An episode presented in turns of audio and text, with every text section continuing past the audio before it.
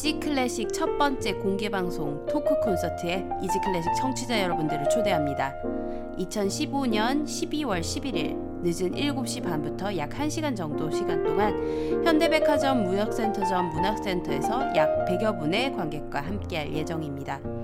참여 예약은 현대백화점 문화센터 홈페이지에서 가능하시고요. 많은 참여와 관심 부탁드릴게요.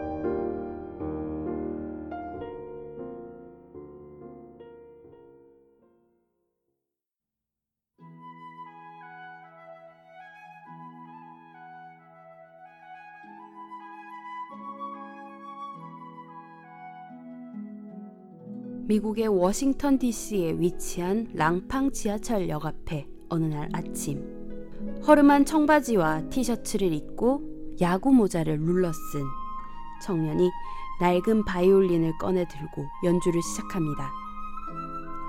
하지만 바쁘게 지나가는 사람들 중 그의 연주를 유심히 주의 깊게 들어준 사람은 고작 한 사람. 잠깐 동안 지켜보고 지나간 이는 그의 바이올린 케이스에 돈을 던져 넣어준 이는 스물일곱. 그렇게 공연의 대가로 받은 금액은 32달러 17센트였습니다. 다음 날, 미국의 권위 있는 신문인 워싱턴 포스트지에 이 공연의 이야기가 실렸습니다. 그리고 이 신문을 읽게 된 사람들은 모두가 깜짝 놀랐어요.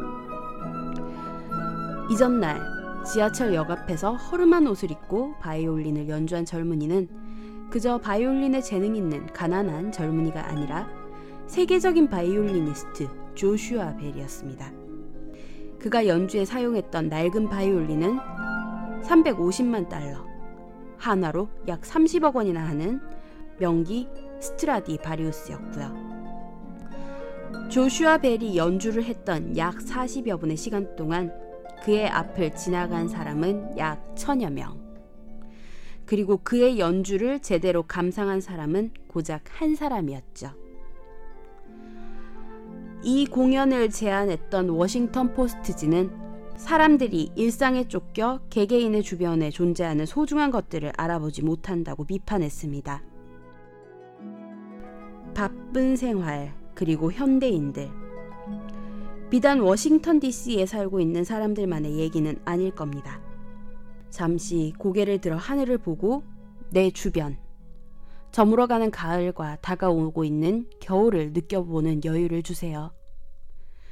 순간을 소중히 해주세요.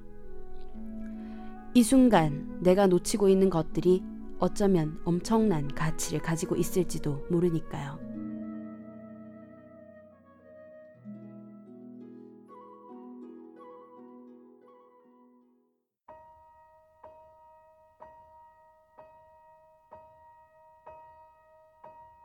Some say love, it is a river that drowns the tender reed.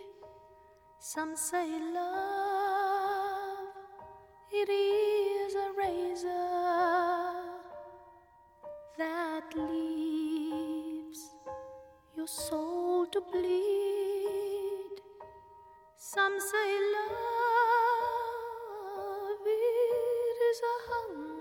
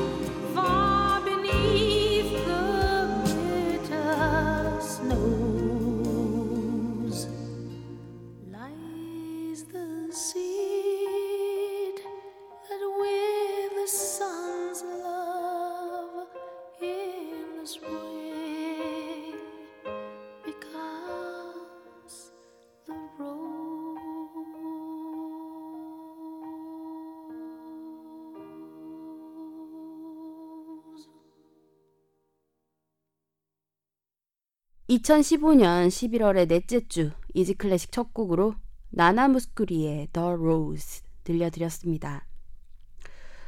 왠지 지난주 첫 곡이랑 연결되는 느낌이지 않으셨을까 싶네요. 음. 이 곡 또한 보이지 않는 것, 사랑에 대한 가치를 노래하고 있는 곡이란 말이죠. 지난주 이매지는 인류애를 노래하는 곡이었고요.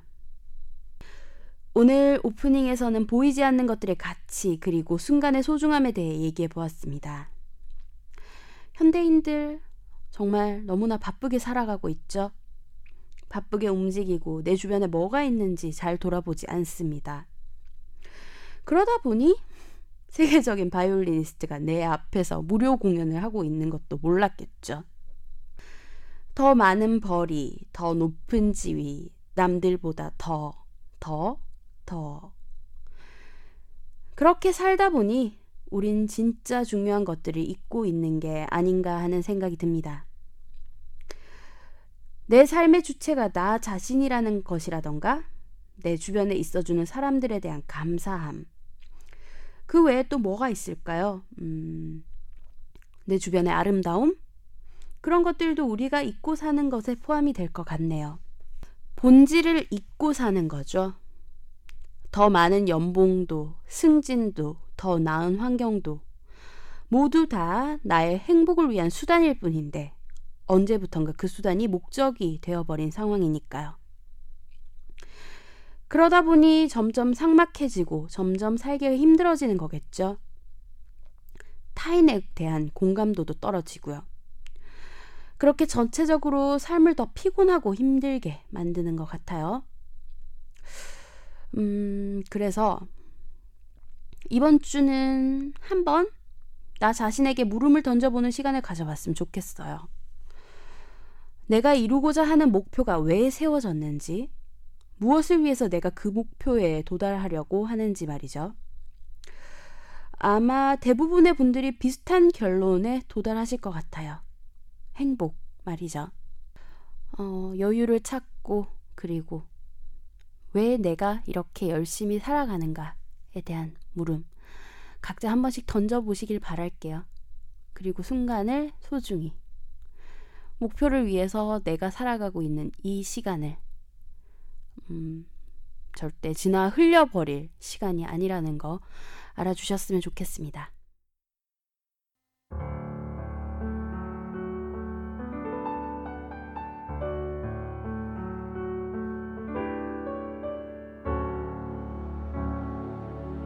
여러분은 지금 쉬운 클래식 음악 팟캐스트 이지 클래식을 듣고 계십니다.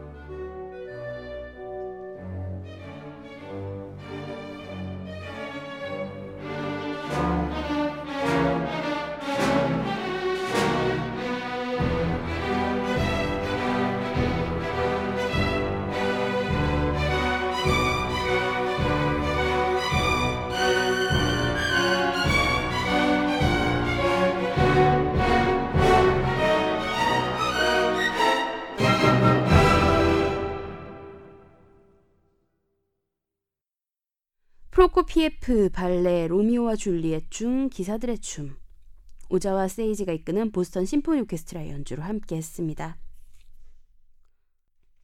이지 클래식 들으실 수 있는 방법 알려드릴게요. 안드로이드 휴대전화 사용하시는 분들은 구글 플레이 스토어에서 팟빵 쥐약 어플리케이션 다운받아서 이지 클래식 검색하시면 들으실 수 있고요. 아이폰 사용하시는 분들은 앱스토어에서 팟캐스트 팟빵 어플리케이션 다운받아서 이지 클래식 검색하시면 들으실 수 있습니다. PC에서 접속하시는 분들은 팟빵 사이트에서 이지클래식 검색하시면 들으실 수 있고요. 방송에 대한 질문, 건의사항, 광고 문의를 비롯한 문의사항들 모두 메일로 보내주세요. 이지클래식뮤직 골뱅이 gmail.com E A S Y C L A S S I C M U S I C 골뱅이 gmail.com입니다. 방송 업로드 공지 및 이지 클래식의 새로운 소식들 만나보실 수 있는 트위터 계정은 이지 언더바 클래식이고요. 페이스북 페이지는 페이스북 검색창에서 한글로 이지 클래식 검색하시면 됩니다. 트위터는 팔로우, 페이스북은 좋아요 누르시고 이지 클래식의 새로운 소식들 쉽게 만나보세요.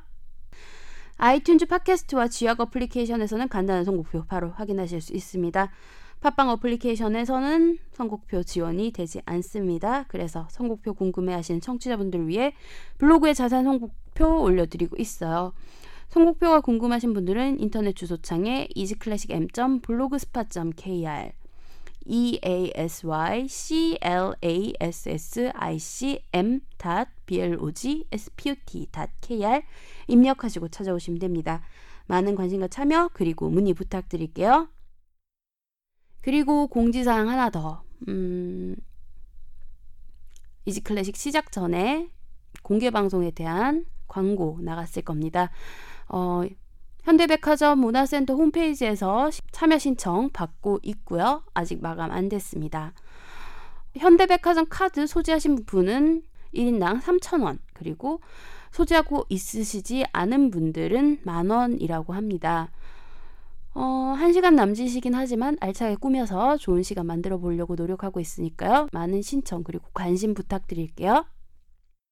오늘 이지 클래식에서 함께할 음악가 파가니니의 현신이라고 불렸던 엄청난 바이올리니스트 지노 프란체스카티입니다. 프란체스카티가 연주한 곡 하나 듣고 본격적인 이야기 시작해 보도록 하겠습니다. 파가니니의 바이올린 협주곡 1번 D장조 작품 번호 6번 중에서 1악장 알레그로 마에스토소 유진 어먼디의 지휘 필라델피아 오케스트라와 바이올리니스트 지노 프란체스카티의 연주를 듣고 돌아와 이야기 시작해 보도록 하겠습니다.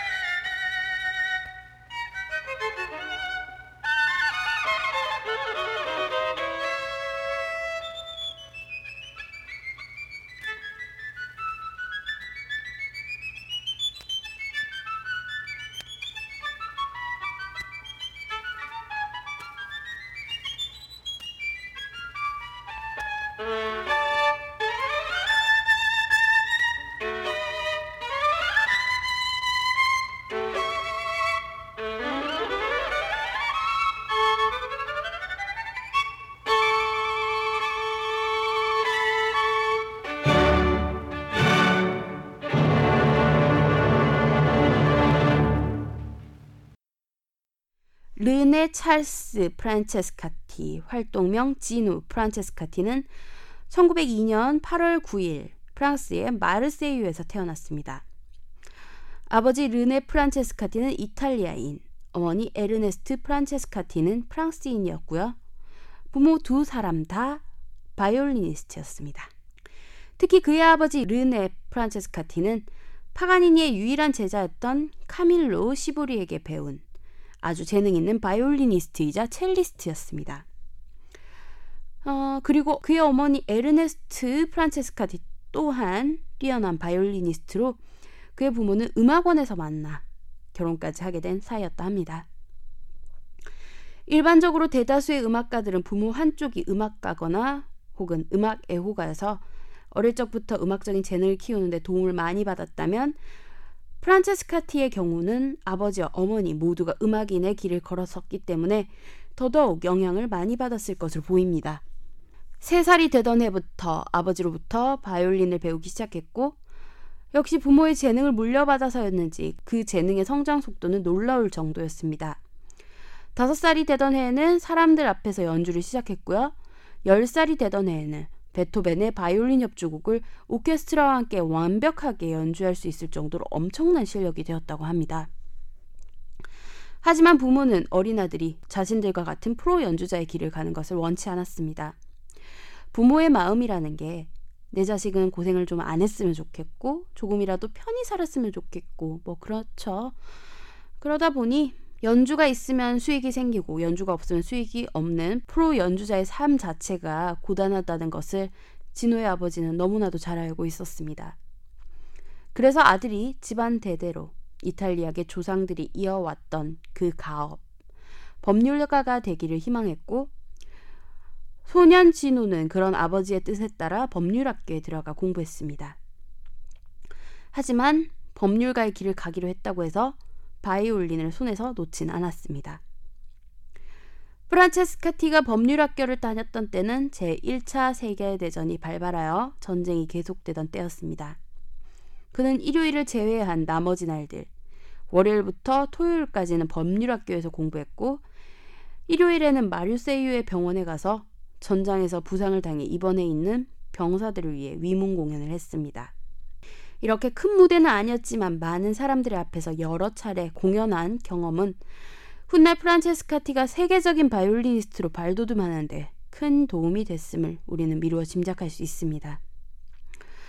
또 당시 전쟁의 참상들을 위로하기 위해서 수많은 음악가들이 병상에 누워 있는 장병들을 위해 위문 공연을 열었고 프란체스카티가 봉사했던 병원 또한 그런 장소였기 때문에 그는 그렇게 병원에서 봉사하며 프랑스를 대표하는 많은 음악가들과 만날 수 있었습니다. 베토벤의 바이올린 소나타 5번 F장조 작품 번호 24 봄 중에서 1악장 알레그로 준비했어요. 지노 프란체스카티의 바이올린 연주, 로베르 카사드쉬의 피아노 반주로 듣고 돌아와 이야기 계속 나눠보도록 할게요.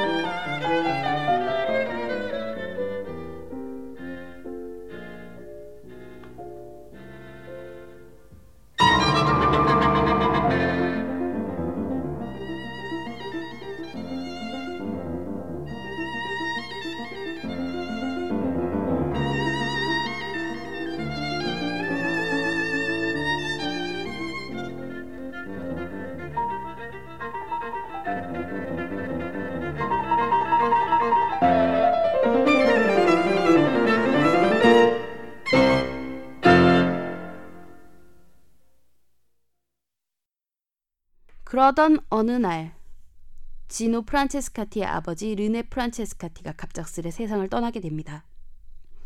그렇게 되자 진우는 가장으로서 역할을 떠맡아야 했습니다. 집에는 돈이 필요했고 예전처럼 법률학교를 다닐 여건도 되지 못했죠. 그래서 결국 그는 자신의 재능을 팔기로 결심합니다. 1924년 22세의 프란체스카티는 파리로 향했습니다. 그곳에서 파리 고등음악학교에 입학해 음악 교육을 받았고 당시 유명 바이올리니스트 자크 티보에게서 배웠습니다. 그리고 스승의 오디션에 붙어 파리 오페라 극장에서 데뷔 무대를 갖게 되었습니다. 이후 프란체스카티는 누구에게도 가르침을 받지 않았습니다. 당시 프랑스에서 활동했던 유명 음악가들은 거의 대부분이 파리 conservatory, 즉 파리 음악원에서 수학했었는데 프란체스카티는 당시 활동했던 음악가로서는 드물게 conservatory 졸업생이 아니었습니다. 앞서 우리가 알아봤던 모리스 라벨이나 엑토르 베를리오즈, 클로드 드뷔시, 앞으로 알아볼 샤를 구노, 세자르 프랑크 등 대다수의 작곡가들 그리고 연주자들이 파리 음악원 출신이라는 것을 감안하면 분명 파리 음악원의 산실이라 해도 과언이 아닌데 프란체스카티는 특이한 케이스였습니다. 음, 뭐 특별한 케이스라고 해야 할까요?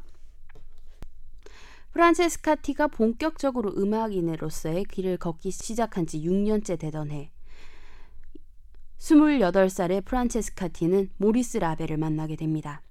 그리고 이내 그의 영국 투어를 위해 조직된 chamber 오케스트라의 바이올린 연주자로 라벨과 함께 영국으로 향했습니다.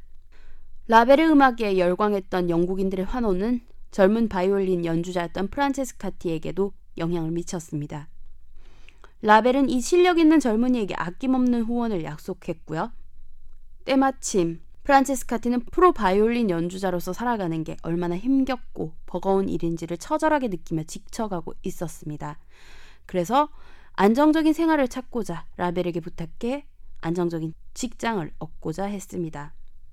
라벨의 도움으로 프란체스카티는 에꼴 노말 드 뮤지크에서 교수직을 맡을 수 있게 되었습니다.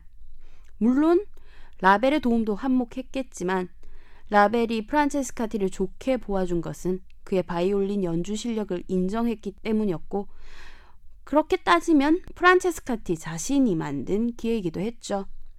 피아니스트 알프레드 코르토, 첼리스트 파블로 카잘스, 어, 작곡가 폴 뒤카 등과 함께 에꼴 노말 드 뮤지크에서 후학들을 양성하면서도 한편으로는 콩세르 스트라람, 콩세르 뿔레 오케스트라의 바이올린 연주자 겸 콘서트 마스터로도 활동했습니다. 루돌프 바움가르트너의 지휘, 바이올리니스트 지노 프란체스카티와 레지스 파스키에, 루체른 페스티벌 스트링스의 연주로 바흐의 두 대의 바이올린을 위한 협주곡 디단조, 바흐 작품 번호 1043 중에서 이 악장 Largo ma non tanto 들려드릴게요.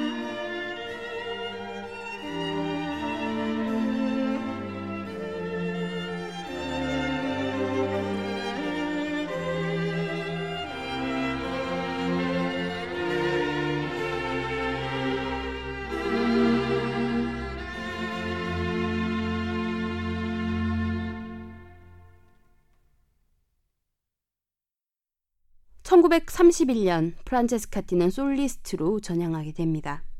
그리고는 본격적으로 세계로 활동 영역을 넓히기 시작했어요. 유럽 투어를 마친 후에는 남아메리카 투어를 돌았고 그 이후였던 1939년 11월 11일 미국으로 진출해 존 바비롤리의 지휘로 뉴욕 필과 성공적인 미국 데뷔 무대를 가졌습니다. 파가니니의 바이올린 협주곡으로 말이죠. 사실 파가니니의 유일한 제자였던 시보리의 제자 아버지 르네 프란체스카티 그리고 그런 아버지에게 배운 지노 프란체스카티는 따지고 보면 음악적으로 파가니니의 증손주뻘 되는 연주자였기 때문에 곡 선정 또한 아주 탁월했습니다. 그렇게 성공적으로 미국 데뷔 무대를 마친 후 유진 오먼디가 이끄는 필라델피아 오케스트라 그 외에도 브루노 발터, 레너드 번스타인, 조지 셀, 토마스 쉬퍼스, 피에르 몽퇴, 드미트리 미트로풀로스 등 당시 이름만 대면 모든 사람들이 아는 거장 지휘자들과 연주하는 행운을 거머쥡니다. 단 한 사람만 제외하고요. 바로 아르투로 토스카니니. 프란체스카티의 밀라노 공연 때 토스카니니가 프란체스카티의 연주를 듣기 위해 공연장을 찾았다고 합니다. 그런데 관객들이 토스카니니를 발견하고는 박수를 치기 시작했고 박수 소리가 너무나 크고 청중들이 토스카니니만 쳐다보고 있어서 연주회가 시작되지 못하고 지연되고 있었습니다. 그러자 토스카니니는 자신이 연주자에게 방해가 된다고 판단하고 자리를 떠났다고 합니다. 그 소식을 후에 알게 된 프란체스카티는 마에스트로가 내 연주를 들어주길 바랐었다며 무척 아쉬워했었다고 해요. 그 이후 둘이 만날 일은 없었다고 합니다. 뭐 협연도 마찬가지였고요. 하지만 토스카니니가 공연장을 찾을 만큼 프란체스카티의 실력과 명성이 전 세계에 걸쳐 있었다고 봐야겠죠. 어, 토스카니니가 프란체스카티가 궁금했기 때문에 공연장을 찾았을 테니까요. 그러니 어느 정도는 인정받았던 게 아닌가 하는 뭐 제 개인적인 생각입니다. 거장 지휘자와 유명 오케스트라와의 활동뿐만 아니라 프란체스카티의 실내악 활동은 라벨 오케스트라 때부터 시작되어 꾸준히 이어졌습니다.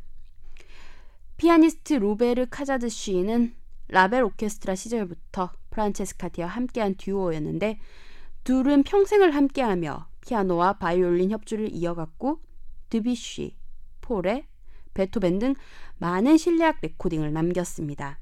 그리고 귓레 사중주단과는 쇼숑의 협주곡을 남겼고요. 1976년까지 왕성한 활동을 이어가던 프란체스카티는 74세의 나이로 연주자로서 은퇴합니다. 그때까지 수많은 음악가들과 많은 레코딩을 남겼고 연주 활동도 활발하게 진행했습니다. 은퇴 후 젊고 재능 있는 바이올리니스트들을 발굴하여 육성하도록 자신의 이름을 딴 재단과 콩쿠르를 설립합니다.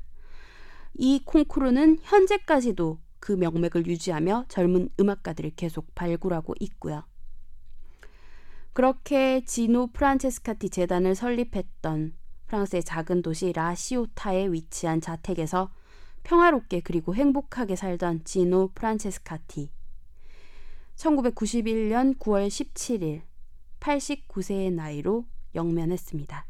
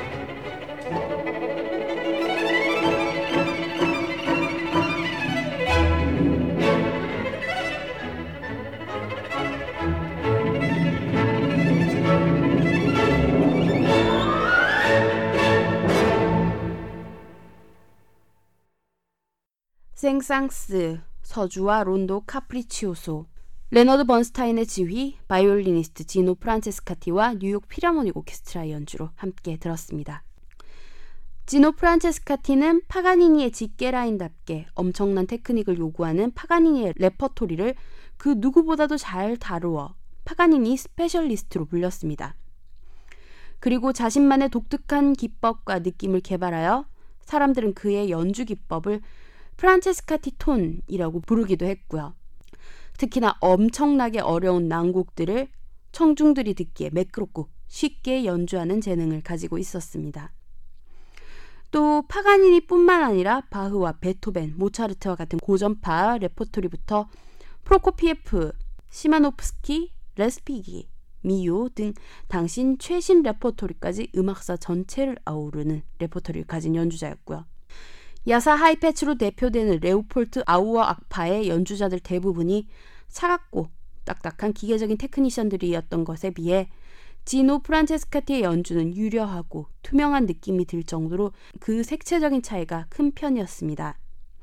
하지만 그는 1962년 2월 2일자 타임지에 야사 하이페츠, 다비드 오이스트라흐, 아이작 스턴, 나탄 밀슈타인과 함께 당시 최고의 바이올리니스트 5인으로 이름을 올릴 정도로 실력과 명성을 인정받은 바이올린의 명수였습니다. 오늘 마지막 곡으로 브람스의 바이올린 협주곡 D장조 작품 번호 77 중에서 3악장 Allegro giocoso 준비했어요. 유진 오먼디의 지휘, 지노 프란체스카티와 필라델피아 오케스트라의 연주로 들려드리면서 인사드릴게요. 평안한 한 주 보내세요.